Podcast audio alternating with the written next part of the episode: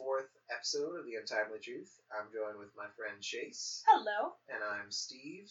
And what are we going to talk about today, dude? Aliens.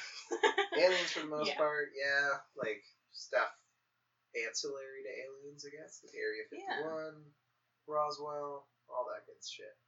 very popular yet very unknown topic. Yeah, for sure. Like, it's how do you know about it? Because like, we don't even know if they exist. But we're going to talk about The it. debate is up. The debate is on. It's raging on Discord. It's raging on Reddit.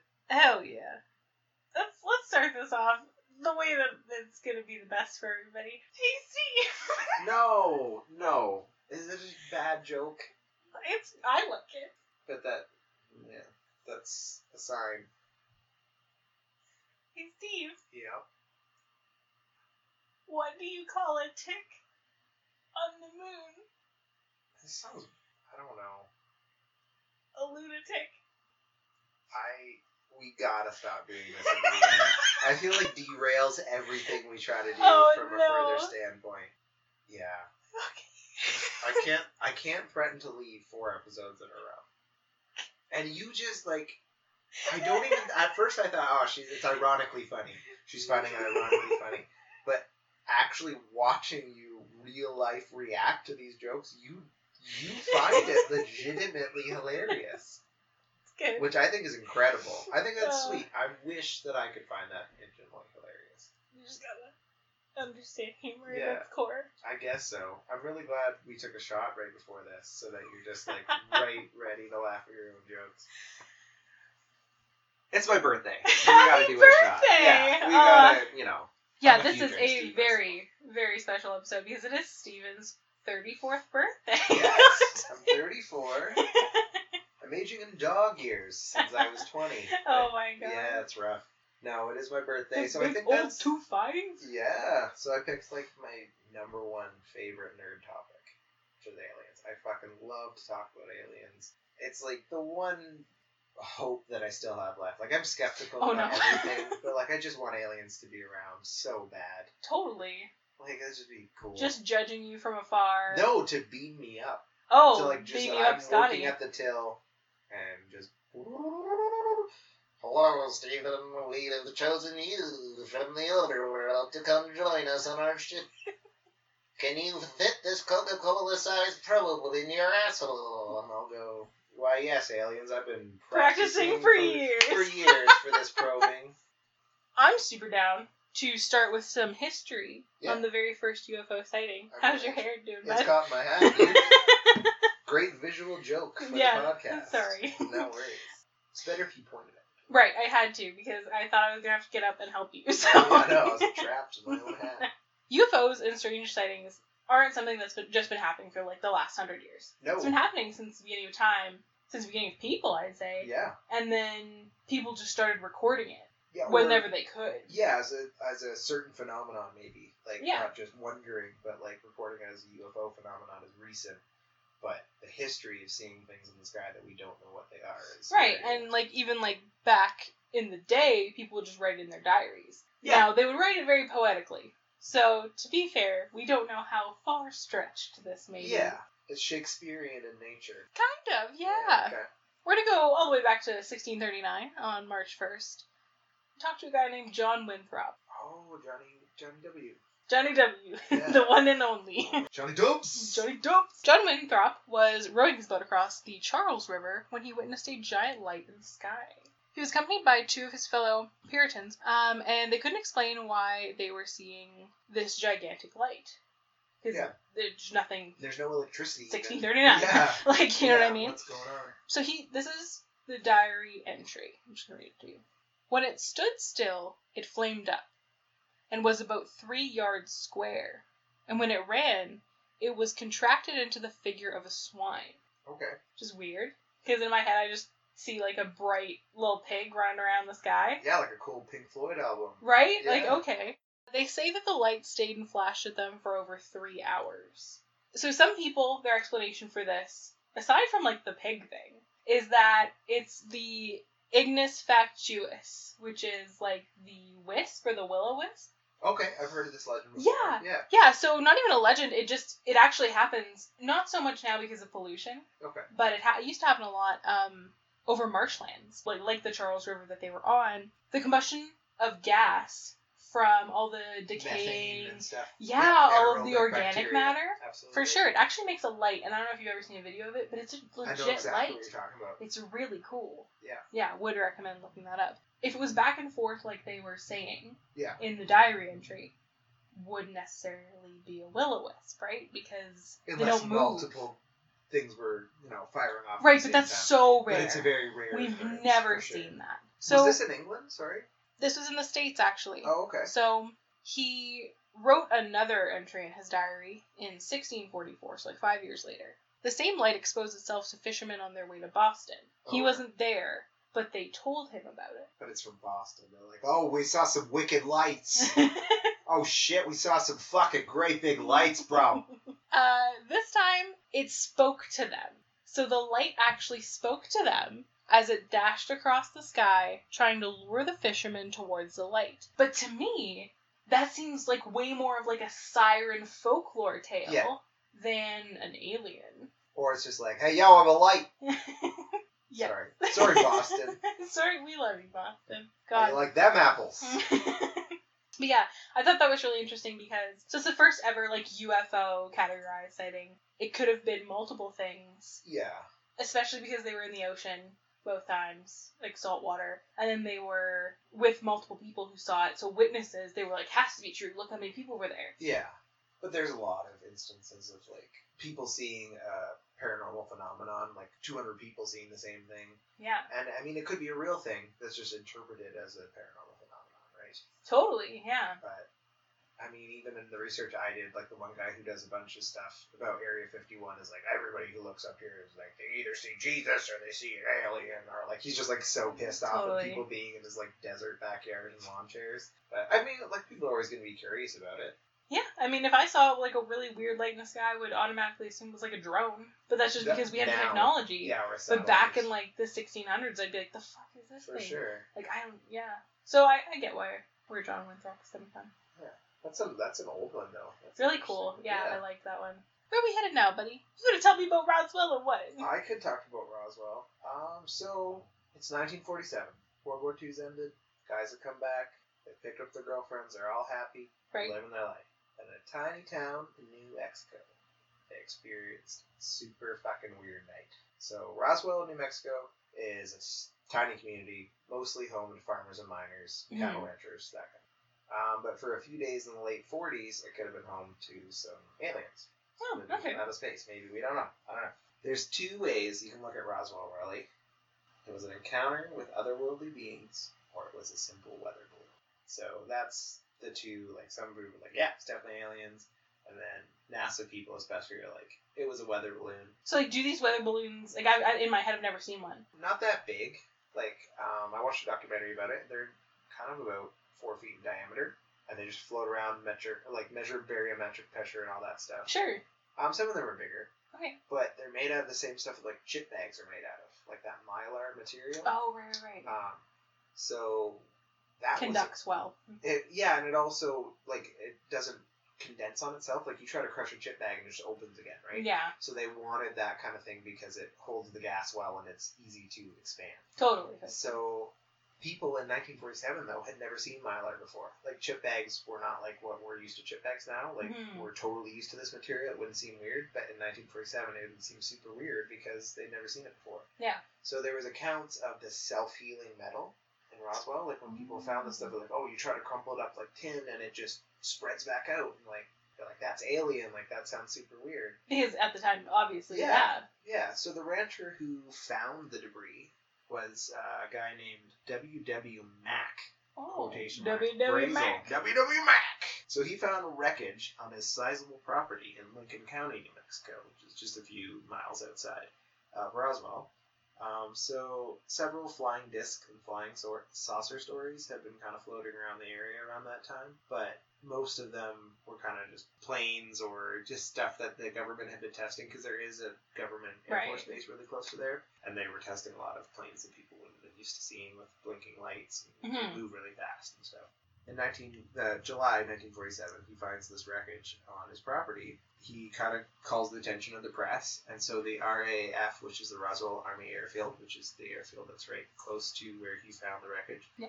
um, they came out with a statement, and they said the many rumors regarding the flying disc became a reality yesterday when the intelligence office of the 509th Bomb Group of the 8th Air Force Roswell Army Airfield was fortunate enough to gain possession of a disc through the cooperation of one of the local ranchers and the sheriff's office of Chaves County. So that was an official release by the Army Air Force Base. Whoa.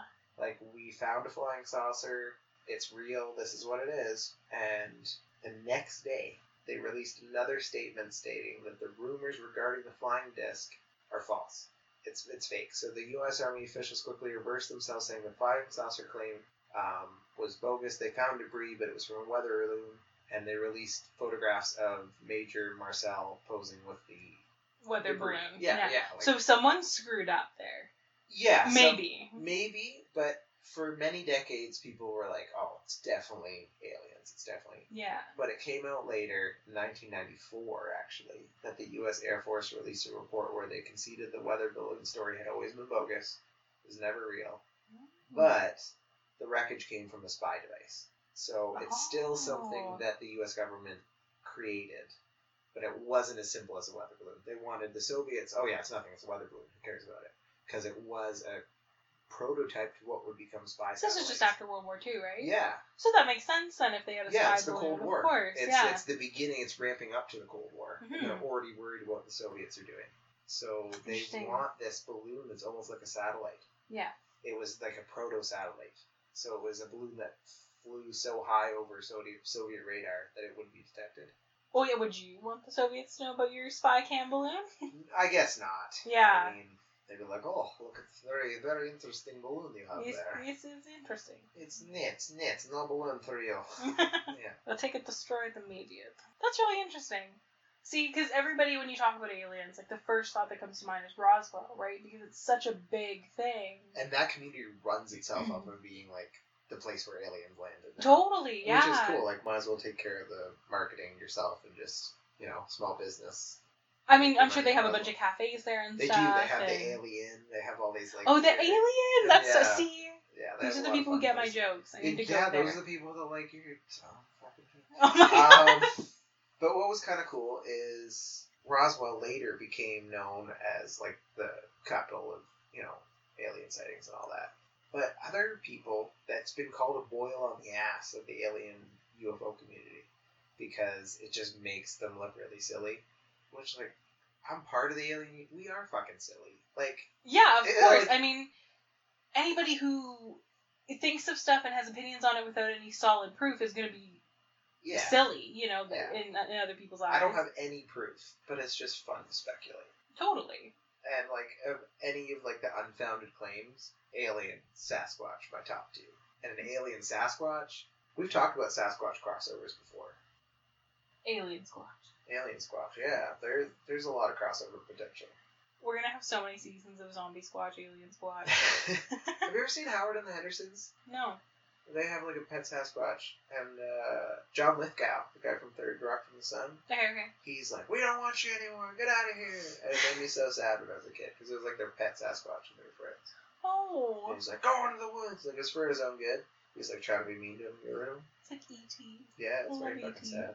You said, you know, Roswell's right, right after World War II. Yeah. Well, let's take a little road trip back to World War II I for love a World minute. War Two. Not a lot of people did. Oh, but, Oh, well, no, okay. no, I'm joking. Yeah. I'm, I know what Put you it this mean. way but when I'm hungover, I watch Holocaust documentaries, like just to feel worse than I already do. I don't know why, but I do. Shameful. Yeah. I don't know if it's shameful. I'm just like, oh, I want to feel like even sadder than I do right now. It's a problem. Is it? Is that a bad so. thing to do? I think that's a bad I thing. found it kind of cathartic. It's definitely not therapeutic. It's not. No. I'm doing it wrong. doing self care wrong. Yeah. Hashtag Self-care self care Steve is not. watching Holocaust documentaries, but I'm wrong, I guess. Taking a road trip back to World War II as Steven is hungover and watches his terrible documentary. Well, It's said that the Nazis created advanced aircrafts that surpassed all other airplane and flight technology of that time. Yeah, they were ahead of the game. They were ahead of the game, for, For sure. sure. They apparently kept their secrets as well as the people who created them in an underground bunker somewhere in Antarctica. Oh, I've heard this kind of like Nazi base Antarctica Right? before. Yeah, it's fun. Okay. During the war, there were many sightings of these aircraft used as surveillance, but when shot at, kind of like the weather balloon, right? When shot at, they took little to no damage. Weird. Okay. So this is a little weird. So Yeah. it may not have a different material, right? What are you making it use stuff at? Not out of chip bags. Not out of chip bags because the uh, bullet's gonna Yeah, that. you know, I've been shot holding Doritos before. So German engineer Rudolf Schriever gave an interview where he claimed to have designed an aircraft that was powered by circular turbine blades and could take off vertically. Like just from a dead stop straight up in the air. Yep, zero to sixty, That's cool. That's something you hear a lot in like the UFO flying saucer thing. Is like it takes like yeah. And they can the they can stop in midair without sound, right? yeah and So hover. it's dead silent, and then they can just kind of go wherever they want. shift. And that's an interesting technology for sure. So they can take off vertically. Apparently, these designs were stolen from his warehouse Okay. or his lab or whatever he called it, um, and they were never to be seen again. But here's where the conspiracy theory comes in. These were sup- the supposed designs of the Die Glock or the Bell UFO, which was the conspiracy surrounding the secret weapon everyone thought that the Germans possessed Yeah, during World War this. II, Yeah. right? That kind of makes sense because they were capable of creating weapons like this. They were ahead of the game. We talked about this, and they even had their own rocket factory. Yeah. right? Yeah. Wernher von Braun ran a whole rocket. You know, he became a member of Operation Paperclip later, and the U.S. used him to get to the moon. they they did make huge technological strides before anybody else. In the book, The Morning of the Magicians, published in 1960, the author claimed that the Nazi Party partnered with other secret societies and developed these prototypes to make contact with alien life forms. So Nazis wanted to hang out with aliens, eh? There's also another conspiracy that says that the only reason that Germans and the Nazis were able to create all of these crazy things were because they got all of the blueprints from aliens. That makes sense. Like, once you've done this so well, Mr. Bleeblop, we would love to know how you do that reverse propulsion Yeah. engine. when World War II ended, the Germans had several types of aircrafts and guided missiles under development. While most were in like the testing and uh, unfinished stage, Hmm. it still said that if the war was to continue for a couple more months, they would have 110% won the war due to what they were trying to create. They just didn't have the time or manpower to do it at the time, right? Is that because of the orthopedic power of Birkenstock sandals? you know what? It was because of the orthopedic Yeah. power of Birkenstocks. We shall we shall be victorious because of our superior arch support. So at the end of this book, which is really interesting, they actually take all of the people who were partnered in to get these aircraft up in the air. They bring them into an underground lair to meet all of the new alien race that's inhabiting inner Earth. And that's how the book ends, which is really interesting. So the Nazis are cool with aliens, but they're they're like no Jews. But well, aliens are this is fine. what I was thinking. Supreme, supreme. Supreme. you got the supreme white race, right? This is what they're trying to create with the supreme gray or green race. And I guess that's kind of like So that's weird. Like so Nazis trying to make UFOs, basically. essentially. I mean, they did obviously create a few because it was documented that there were some Yeah, weird surveillance working on some stuff and yeah. Weapons and aircraft for sure. So that uh, the Nazi UFO theory or, or portion is actually our friend Vulcan. He helped us kind of piece that part together. And thanks again. Yeah, that's cool. So this is like my favorite part of this whole thing because I fucking love Area 51. Yeah. I think it's just any alien conspiracy. Lover. So many movies about Yeah, it. So It's many. so There was gonna be a raid. Like Yeah, yeah. COVID. Probably just everybody was like, no, there's no Mountain Dew in the desert. I'm not going out there. right. All the keyboard warriors were Yeah. like, "I'll come." Just kidding. Wait, like, oh, I actually have to physically go? No, No. Yeah, I wouldn't Neither want to go to fucking middle of Nevada mm-hmm. either, though. No, it's Yeah, nasty. sounds terrible. Anyways, Area 51, sometimes referred to as Groom Lake. Okay. So it's this salt flat out in the middle of fucking nowhere in Nevada. Nevada. Yeah. Like, just nothing lives there. It was a former nuclear test site. hmm So like nobody goes anywhere near it anyways. So the government is like perfect spot to put a secret base. A lot of the skeptics still believe that that's all it is too. Is a nuclear testing site. Well, I mean, I think now even a skeptical person would have to admit that it's tested aircraft. Like that's historical Mhm. fact Yeah. at this point. Like it's definitely done more than that. But the United States Air Force started using this base in like the early 50s. Like I think 1949 they started building the plans and digging the underground basement kind of things where they keep the fucking aliens. Anyways, so this is like the height of the Cold War.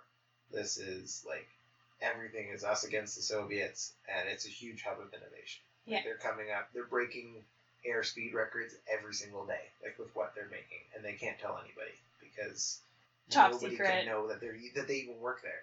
Like I wonder what these guys tell their wives when they go home. They're like, "Oh, well, it's a tough day at the hamburger factory." Right? Like Yeah, like, oh, oh, good, honey. Like, why are you covered in alien blood? And you're like, oh. And also, like, why do you make like three hundred thousand dollars dollars a year? Yeah. Well, the hamburger factory does well, honey. Anyways, so tensions with the Soviet Union have been growing since the end of World War II, and the U.S. needs a new enemy because they're like, hey, that makes us a lot of money having an enemy all the time. Always. So, um, but this was a Cold War, so it wasn't really about we're gonna blow you up, we're gonna like vaporize you, we're gonna just beat you with espionage. We're just gonna like make this an intelligence war. So the CIA enlisted the help of a man by the name of Kelly Johnson. Kelly He- Johnson. Kelly Johnson. Kelly J. He was a former skunk works operator at our friend, not really our friend, Lockheed Martin. Oh, okay. is, Like uh, the plane he went on to design at Area 51 was the U-2. So that was not the band with Bono, but a high-flying aircraft that would fly above Soviet radar and basically be able to capture high-resolution images going on in the Soviet Union without being detected. Oh, what? Okay. Yeah, so it flew at 70,000 feet, which no aircraft at the time flew. They flew around 30,000 feet. So Right, right. twice as high plus as. But this is when shit goes top, top secret. Like, this is when they pretend that the base doesn't even exist. So, August 19th, 1955, Dwight D. Eisenhower signs Executive Order 1063, um, which effectively removes Groom Lake from any and all government or private maps. So it just does not exist. It's not on the radar. People ask about it. It It's doesn't not there. Yeah, Right. It's not a real place. Um, so this is way before Google Earth, where you can like literally just go on your laptop now and see look anywhere in the Yeah. world. So this is before all that. Um, so you could still keep that pretty under wraps. So later that year, Eisenhower declares the 60 square miles around the base to also be under strict government control. So nobody can even like camp out and try to look at the base from 60 yards or 60 miles away Right. they have to try from like people still go to cliff sides now and like different like high up areas and like look with binoculars. Yeah. But back in the day, even up until 1993, you could get pretty close. May 1st, 1960. So this is right around all this time has like been spent developing this U2 rocket or not a U2 rocket, U2 plane, Yeah. and nobody's supposed to know about it. The Soviets aren't supposed to know about it. They shoot one down. So the Russians have a U-2 that shoot down over Siberia, and all of a sudden, everyone in America knows that this plane has been developed, Totally. and they kind of through process of elimination figured out it's being developed at the Area 51. Area 51 Air Force Base. Um, so by 1967, the government just flat out says that nothing involving Area that's never existed. It's a total conspiracy theory. Anybody who talks about it is crazy. Like it's just a wackadoo thing. Like, You guys Yeah. are just stupid for even talking about it. That is also the same year that the U.S. shot down their first MiG-17. Um, so this secrecy goes exponential at that point. Engineers working on one part of an experimental aircraft, like though like working on the engine, if they're coming in like testing the ailerons or something for that aircraft, they all have to leave. Okay. And then the people developing the ailerons check the ailerons and test those. And then the next people who like develop the tail section come along. Like Wow. So no one knows how to build the whole thing. Yeah, nobody just knows how the whole thing goes together. Exactly. So interesting. That's the whole point. So that's kind of the normal history of the base. That's just definite. That doesn't have anything to like involve aliens Totally. or anything. Yeah. It's just standard military secret that Yeah. was kept during the Cold War, which kind of makes sense. I get that. But that comes down to Bob Lazar. Okay. So Bob Lazar is a guy who's claimed to have worked at Area 51. Kind of like the time travelers that are like, "Hello, I'm from the year Yeah. 2050." Yeah, 2015 or yeah. Yeah. yeah. So most interestingly, this guy said that he worked at Area 51 and that he saw cadavers and autopsy reports as well as alien spacecraft and the propulsion systems that made them work. okay. So he kind of sounds like he's full of shit. Sure. But the thing is, he's been interviewed by people who also worked at the base who said, like, asked him all kinds of questions, like, what's the color of the paint in the hallway? Uh, where's the cafeteria? Like, how do you get there from the main door? Um, He could how- answer Yeah, and how many floors are in each building? Damn. Like, have you ever fucked that hot alien? And he was like, yeah, I've done all of those. I know exactly where they are. so people who work at the base are like, yeah, he's not like totally full of shit. Like he could be lying about the things he saw, but he definitely at least worked at the base. Right, right, right. He also claimed that these antimatter reactors that were the propulsion systems for the alien ships ran on this undiscovered element, uh, 115, which is now known as Moscovium, which is named after like Moscow in Russia. Yeah. Moscovium. But at the time, that element hadn't been discovered yet. But he said it runs on this element, element, and this is how you synthesize it. And if you synthesize it, you'll get Moscovium. So he So- knew Yeah. all of that. But the problem is, at least what we can do with Moscovium, it breaks down immediately. Like it's incredibly radioactive. We don't have the right tools that could be it. because it's not ours Yeah, ours. 'cause it's fucking aliens. Oh yeah. my so God. as far as I can tell, any time Moscovium has been synthesized, it breaks down within three minutes. this is really interesting. Yeah, and he specifically said it's a stable source of element 115. Like it's a stable isotope. Yeah. And we haven't been able to establish it. Because there are millions of elements we've never discovered. Yeah, and even like I hadn't even learned that you could synthesize an element until today. Yeah, And exactly. then I was reading about that. But since then, like stuff has just been cracked down on even more. Like Bob Lazar is a whole like episode onto himself. Like he's a super interesting dude. I don't know if he's crazy. Um, people in the UFO community kind of consider him a disinfo agent. Some people, like, Okay. like he's spreading crazy rumors so that people will just go, "Oh, he's full of shit." Like the whole idea is crazy, and they won't acknowledge it. It's like even if what he said was true, it's be- Yeah. it's become this meme now, right? Yes, like yeah. it, that's unfortunate. Like but the ancient aliens hair guy. yeah, yeah, yeah. Aliens. Yeah. He's a little bit like that. But in 1993, the U.S. government finally had to admit that the base existed because a series of workers at the base had horrible skin burns right. and horrible medical this. conditions. Yeah. Yeah. Where like their hair was just like falling out in clumps and they just had boils and like horrible sores. And they went to the doctor and the doctor was like, You have horrible exposure to toxic chemicals and the only way for us to treat this is if we know what those are. And so they go to their superiors at their job, and their superiors are like, "We can't tell you what that is. Like it's top secret. We can't That's tell so you what you're shitty. supposed to." And they were literally forced to like dig pits with an excavator, put the barrels of chemicals in, douse it in airplane fuel, and then light it on fire. That's so mental. Yeah, and so like of course being So secretive, Yeah, like- and so this wind, they actually were so dumb that they did it downwind from the base, so that when they lit the fire, the whole wind came and blew over the base, and they called it London fog. Like the workers were used to it. Literally, Yeah, yeah. they were like, oh yeah, it's the London fog. It's like the horrible chemical gas that's being burned. It's okay. I'm just casually blind now Yeah, since working here. it It's fine. My left lung's collapsed, but I'm good. Those workers had to sue the government and like step one was even getting the government to admit that it existed That's so crazy. Like we've known forever that it Yeah. exists. and it was even getting to the point where the first satellite images were available where not everybody but other people could be like yeah i can i can see it It's Right. right there It- yeah It's clearly right here. It's like holding up an apple and being like, "Do you see this apple?" And they're like, "No. What? What do you mean? Your hand's empty." Like, the government was literally doing that though they were literally like half admitting that it existed they're like yes you experienced this problem on this base and like you were exposed to this but that base doesn't exist they were like having their cake and eating it too that's crazy like you that's really have both. crazy. But eventually the people won. Like there was so many they went under John Doe's because they were worried that the government would come after them. But they sued together, I think like thirty five guys that work there sued. They didn't even sue for damages, they just sued for their medical payments. Yeah, and that I imagine that's like Bob Lazar as well. Like he might have to say all these crazy things that no one will believe because you know the government might be after him for certain things and like Yeah, I don't know. Bob Lazar's a weird one. There's a lot of stuff that surrounds him for sure in the UFO community. He's a controversial figure, put it that way. Yeah. sure. Speaking of the government not taking anyone seriously, Mhm. we're gonna talk about Oumuamua.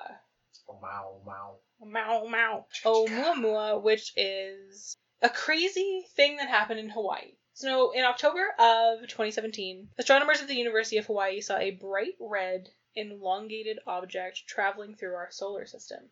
This is the very first object that we have ever found outside of our solar system.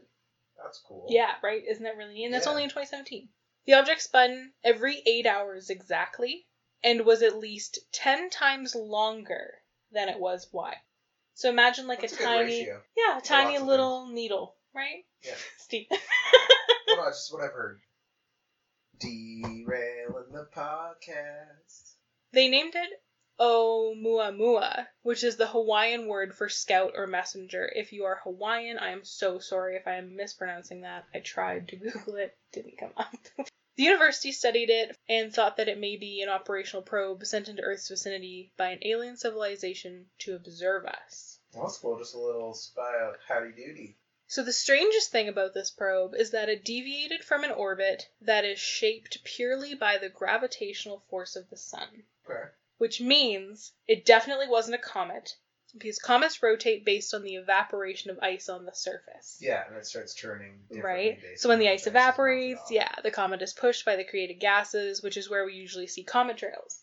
Okay. But you That's didn't- burning off. Yeah, Yeah. Okay. but you didn't see it with this object. yeah. And it couldn't be an asteroid because it rotated so specifically on one axis.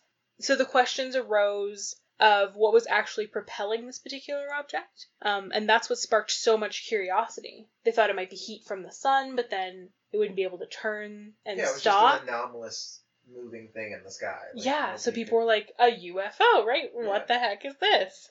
So the chair of Harvard's astronomy department, uh, whose name is Avi Loeb, um, he co-wrote the paper that documented all of the possible theories and findings about this object. Loeb had always been interested in extra extraterrestrial life, but was so angry that no one had jumped on board to study or photograph this interstellar object. Nobody photographed it. No one photographed it. It was there for like three months How did no one for three months and it was just like chilling there and no one came Okay, Britney Spears flash for two seconds once in 2007. and and legit five 27 people- photographers Yeah, yeah, a million Yeah. people have that photograph. We had a fucking awesome, could have been a UFO asteroid thing in the sky for three months, and nobody was like, yeah.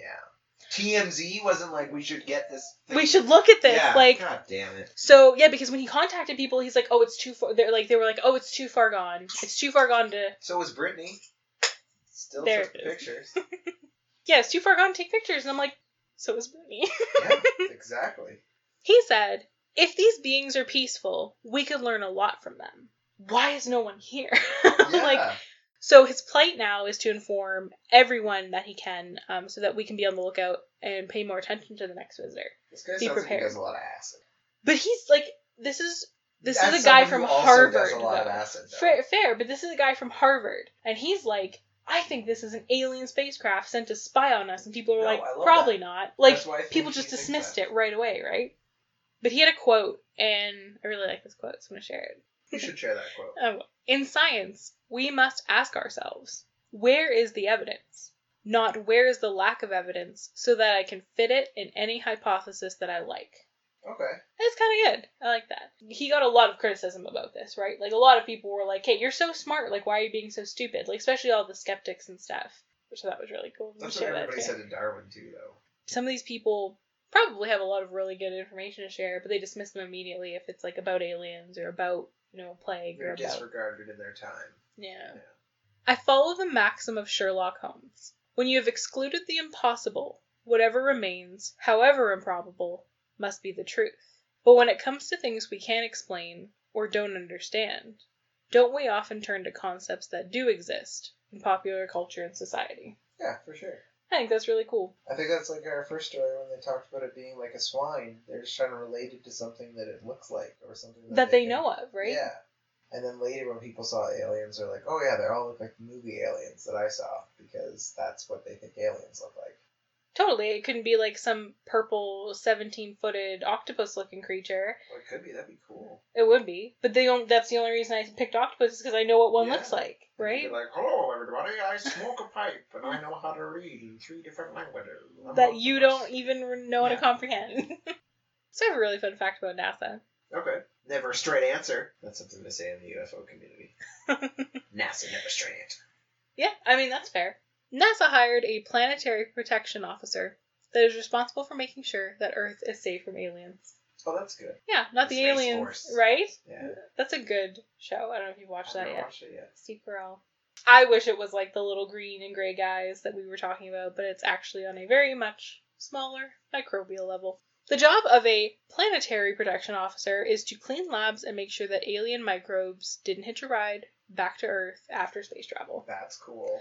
But it's also their job to make sure that we don't contaminate space, Interesting. I never thought about that. right? Because Yeah. we don't want to be leaving shit over there. No, of course not. So, what do you think a PPO earns per year?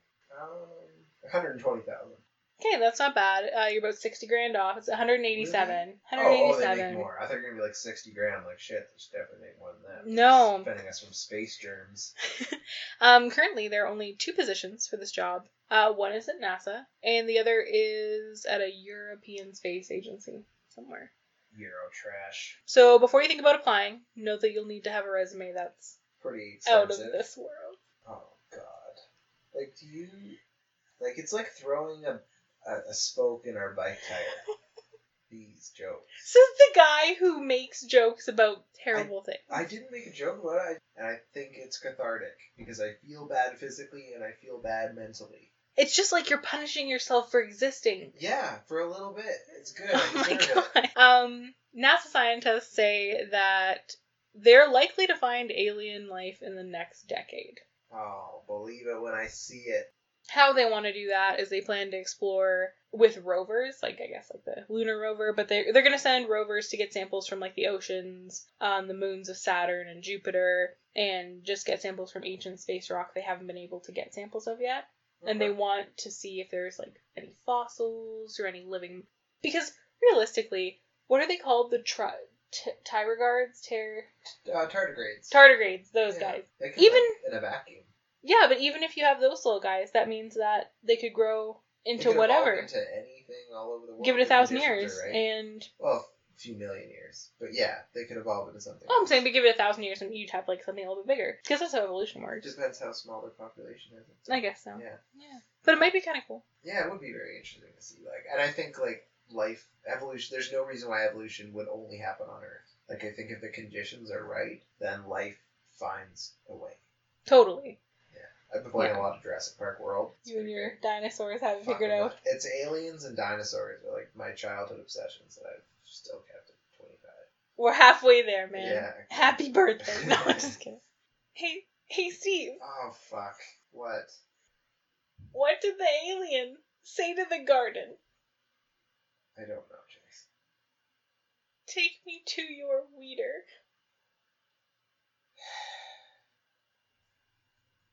I like to let him sit. I like to let him fall to the ground. Just let him sit there, and I don't give you any reaction, positive or negative. And then you just laugh and laugh and laugh.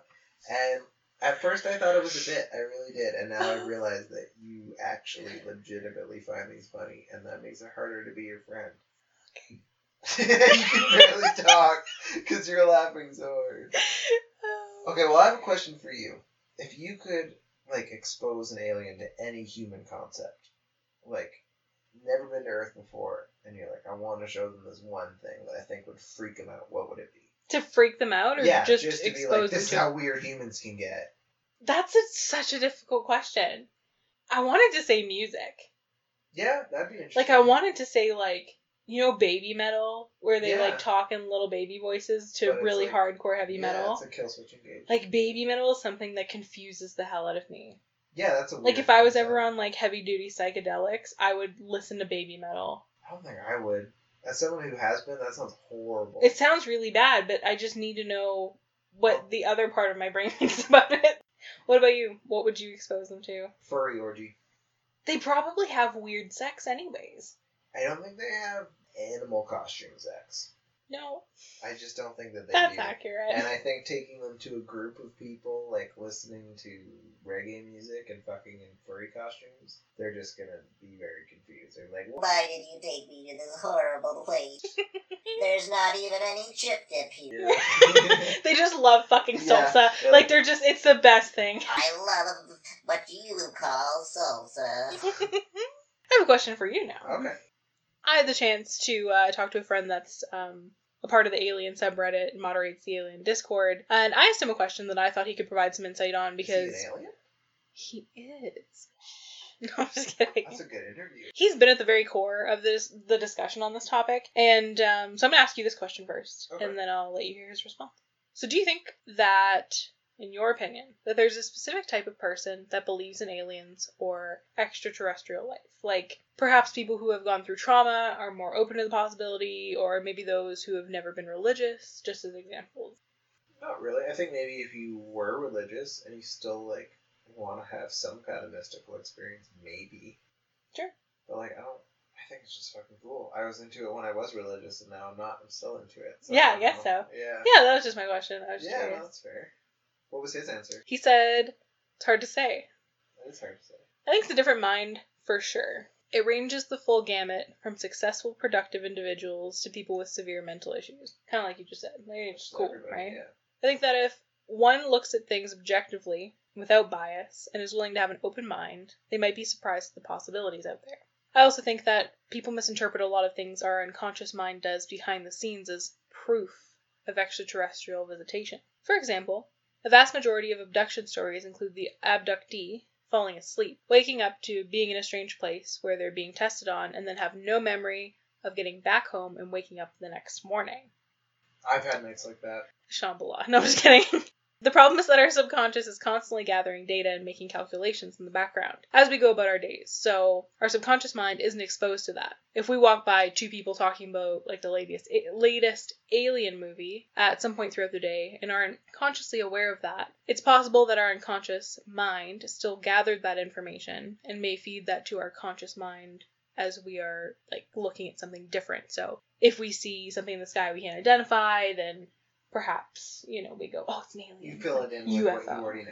Yeah, we talked So. about that a little bit too. Yeah. Yeah. Thanks again, Mikey. That was that was a good answer. I like that.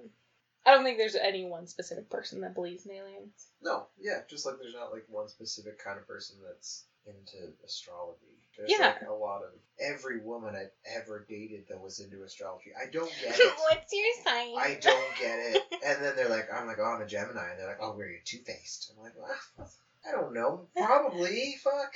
I don't know. Jesus. I guess you're a Gemini, hey? Yeah. Yeah. I don't know much about astrology. And then they're like, oh, well, that that compatible. I'm like, I don't know what that means. I just think you're hot. I don't know. you're like, I just want a bone. Like, I don't like, know. I don't care if you're a cow. I'll be a damn Scorpio if you want me to, bitch. It doesn't I'll be a. Leo. I'll be anything. I don't even know what they all are. Oh my god. I love this topic. There's a lot of proof, and there's a lot of proof that isn't real. Yes, there's a lot of misdirection as A lot well of as in-between. legitimate information. Yeah. Absolutely. We are really on the verge of discovering some cool things in space. Yeah, we at least have the technology to be able to, right? There are like 10 septillion planets in our observable universe. Right. You have to think, even if you're a skeptic, there's got to be some sort of life form somewhere, Just probability wise. just, yeah, statistically. Like, it would only make sense, you know? And it would be cool to see if like life took on another like basic isotope to work with. Like life on Earth uses carbon for everything, plants, animals, everything uses it. Right. But it'd be cool to see another kind of way that because even like before the modern organisms that we have around evolved, like plant or not plants but cyanobacteria were using iron to photosynthesize. Yeah. Like before there was carbon dioxide really in the atmosphere like it is now. Even if that kind of life is just developing somewhere, like cyanobacteria or like bacterial gnats stuff. Like Because the you're very into the evolution part of. yeah, I'm really into evolution as well as aliens. So I think like the idea of evolution happening on other planets, which there's a great group of documentaries about speculative evolution on other planets. I Yeah. I forget what it's called. If you look up like speculative evolution alien documentary, there's it's by the BBC, I think. It's There's awesome. tons, yeah. it's great. Something else I thought about is I think, and Mikey mentioned this in our interview too, but aliens could have possibly come and visited us a long, long time ago. Yeah, Like when we first started out, right? And then they kind of watched us. And like maybe they don't have the same emotional receptors that we do and they don't process things as well or they process them better. or they don't like run on serotonin and dopamine and like, right. And they run on something very different or Yeah. more of like a logical, like you the know. Vulcans, like Spock. Right. Yeah. And they watched us kind of just slip into this technological world, advancing in every portion of ourselves except for humanity. Yeah. And they were like, whoa, Well, we don't a- really want that anymore. There's like a theory that I've heard a few times. Well, I guess it'd be more a hypothesis, but Mhm. it's the idea that after we dropped the atom bomb, like the United States dropped the atom bomb, I guess, that's when aliens became interested in us. Like when we started doing nuclear testing that could destroy us or destroy planets. And they're like, oh, okay, what the fuck are you monkeys doing? Like, Yeah, we I'm gonna put you under a up you." microscope for a Yeah, bit. Yeah. yeah, because who knows? Like, we could be the cockroaches in someone's house. I mean, if I was studying us and I was looking at everything from biblical times all the way up to now, and before biblical biblical times. Until we were both religious, like, we still think that. Right, like, that's the beginning. of Oh my God, I know it- it's bred into my frickin' brain. Right, I totally know what you mean. Sorry. I know exactly. um, what I do know that the world is not only 2,000 years old. I do just want to clear that up. On a Yeah, side note, yeah, thank you. you very much. Yeah. But if you look at the entire timeline of humans, we've always been at war with each other. We've always hated each other. There's always been a reason to fight. Kind of, but that was post-agricultural too, right? Like pre-agriculture, there wasn't enough of us, and there wasn't really a reason to.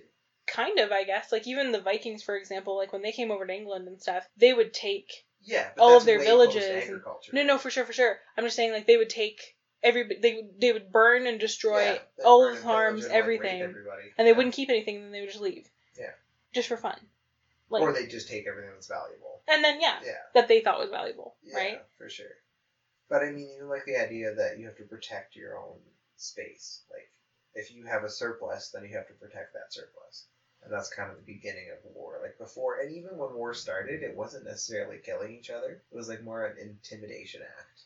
Like, it was like coming at each other and like shaking your shields and like freaking out, and then everybody like maybe one guy, two guys get injured, and they're like, okay, fuck, call this off because you have like ten men in your tribe. Yeah, So exactly. So you can't die. because that's literally like 20% of your Yeah. population's gone. Like, yeah, but then Yeah. when you have thousands of people and life becomes dispensable, yeah, then war becomes more prevalent. I think. totally. history. If you could ask an alien one question, you just watch this little flying saucer come down from the night sky and you're on a walk Mm-hmm. and they approach you, and you can understand them, they can understand you telepathically. What would you ask them? I can only ask them one question. One question. Do you get itchy? Wow, yeah. Like, do you get like? Do you also have to like scratch and get itchy? And they're like, Oh, we know what it is to itch. It is horrible. Do you ever get it on your nose when you have gloves on and you can't scratch it? I'm like, fuck yeah, I know exactly. That's horrible. Yes. Yeah, I would relate to them. That would be something that we could relate on. And if they were like, no, we don't itch, then I'm like, all right. I want to legit know if aliens have hair. Like if people or like beings on other planets have hair. Like, and I want to know what that looks like. open their mouth and the only hair they have is like on the inside of their mouth. Oh god. Oh my Isn't that a god. I'm so idea? sorry to anybody who also cringed because I'm dying. I hated a that. Gross idea. No. I love that. God. That's bad. to comb the inside of your mouth. no, Stephen. It looks like Mr. It. Your teeth are hairy. They're just yeah. little hairs. Hairs. Oh god, I hate Would you rather have teeth for hair or hair for teeth? No, my head. I just felt my head, and I could just feel like all these little weird, like smooth but hard rocks, and I'm like, oh. so bad. You're way too suggestible right now. Like every horrible scenario I throw your way, you're like, I can feel it. I think this is definitely part one of a larger series. Of like alien subjects? Yeah, I would Sure. really like to do um, a separate one on alien abduction, Yeah. and you know maybe even go into a little bit more of Bob Lazar. And... Yeah, I'd like to get him on Balthazar. Like, he's super interesting. Hmm. I want to make a special shout out this episode to the r slash aliens subreddit and the aliens discord channel. If you guys are looking for an open place to explore your theories or share an experience, I would really recommend this community. Thanks again, guys, for all of your help with this podcast. Um, they're a super positive place. Yeah, And they're a bunch of cool guys. yeah, would recommend going to talk to them, and that's where Mikey and Volcan came in there. So And they're listeners too, as well. They listen to the show. yeah, they listen to the show. That's cool. They support us. We support them. I can't thank you all enough for listening and subscribing to us. Uh, we appreciate the support and are so excited for what the future holds for us, intergalactic or otherwise. I hope intergalactic. I hope intergalactic Yeah, too. I hope aliens are listening right now. I want some They're space potatoes, right? They also call them potatoes. Sweet. Bye. Bye, everybody.